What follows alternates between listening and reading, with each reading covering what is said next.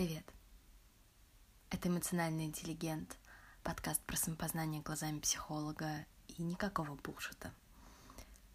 Сегодня я хочу рассказать про апатию, про это состояние, когда ты ничего не хочешь, понимаешь, что ты ничего не хочешь и не понимаешь, что с этим делать. Но перед тем, как начать, я хочу попросить тебя поставить мне оценку или отзыв на iTunes или на любом другом приложении, где ты меня слушаешь, если тебе понравился мой подкаст. Это мне очень поможет в развитии и просто на самом деле поддержит меня и а, даст мне еще один повод для улыбки сегодня. Но приступим к основной части.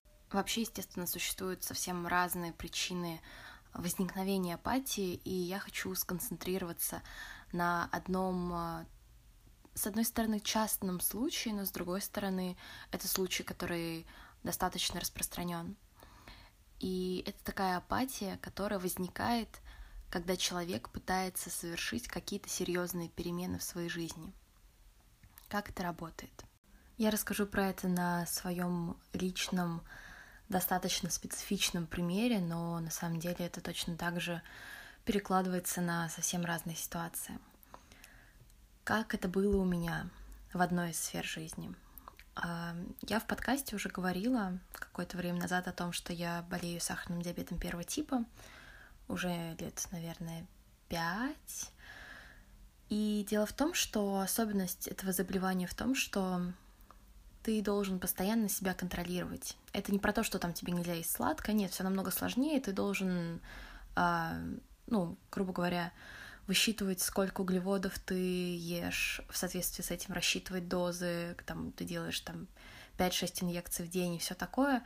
это очень сильно про самоконтроль, это очень сильно про постоянное, постоянный такой мониторинг себя.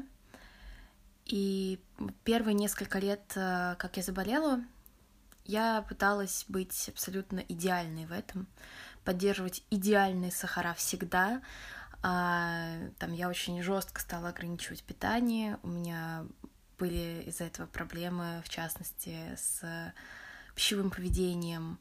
И я пыталась, вот, что называется, взять себя в руки, быть сильной, такой прям железной леди, а, железной сахарной леди, не знаю, вот, и делать все на силе воли. И я думаю, что на самом деле нужно будет в ближайшем будущем как-то в подкасте рассказать про то, что такое эффективная и неэффективная саморегуляция, потому что я, кажется, еще этого не делала. Но суть в том, что вот такой подход к самоконтролю, такой жесткий на силе воли, сейчас себя задисциплинирую по полной, он э, не работает на долгосрочной перспективе. То есть, да, ты можешь на неделю так сделать, но потом, скорее всего, сорвешься, чем бы ты ни занимался.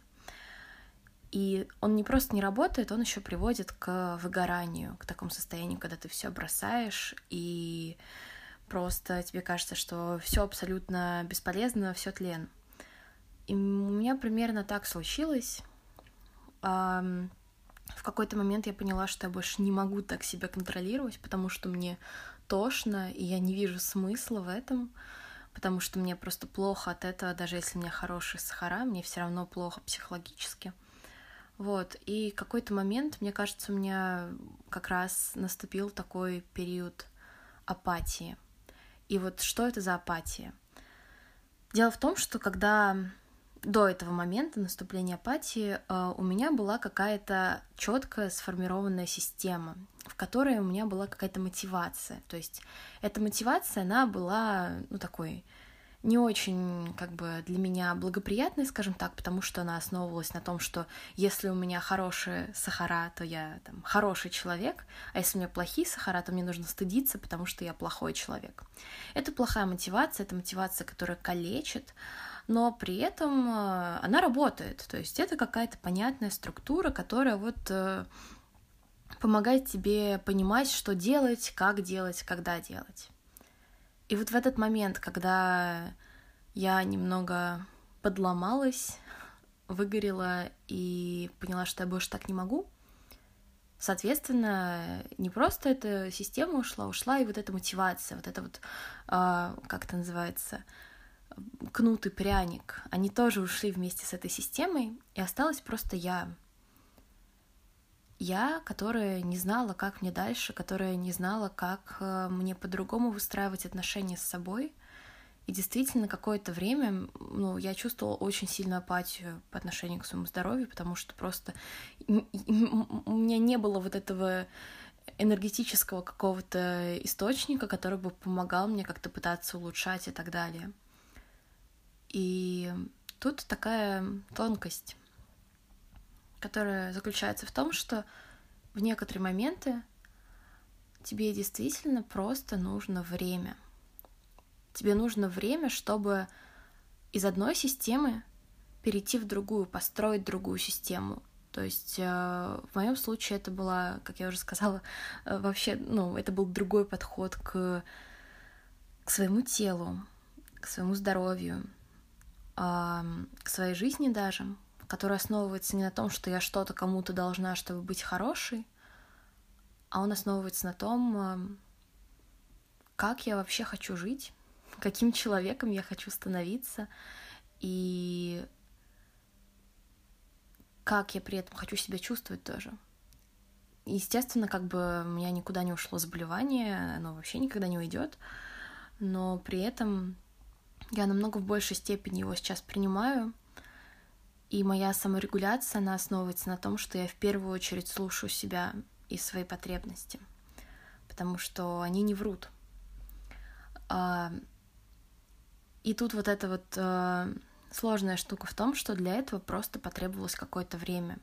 Чтобы перейти в новую систему, в которой у тебя появится новая мотивация, нужно какое-то время, возможно, тоже какое-то исследование, чтобы это не всегда просто, если это какая-то тотальная апатия. И я думаю, что тут очень важно в такие моменты просто давать себе это время и как-то по-доброму к себе относиться, даже когда тебе с собой очень сложно. Это очень контринтуитивно, потому что ты можешь даже на себя злиться, или тебе может быть абсолютно все равно. Но если ты сохраняешь вот этот э, такую общую направленность какого-то э, отношения к себе, очень любящую, то это действительно может помочь в будущем строить э, то, чего ты хочешь от жизни. С вами был эмоциональный интеллигент. И на сегодня это все. До скорого.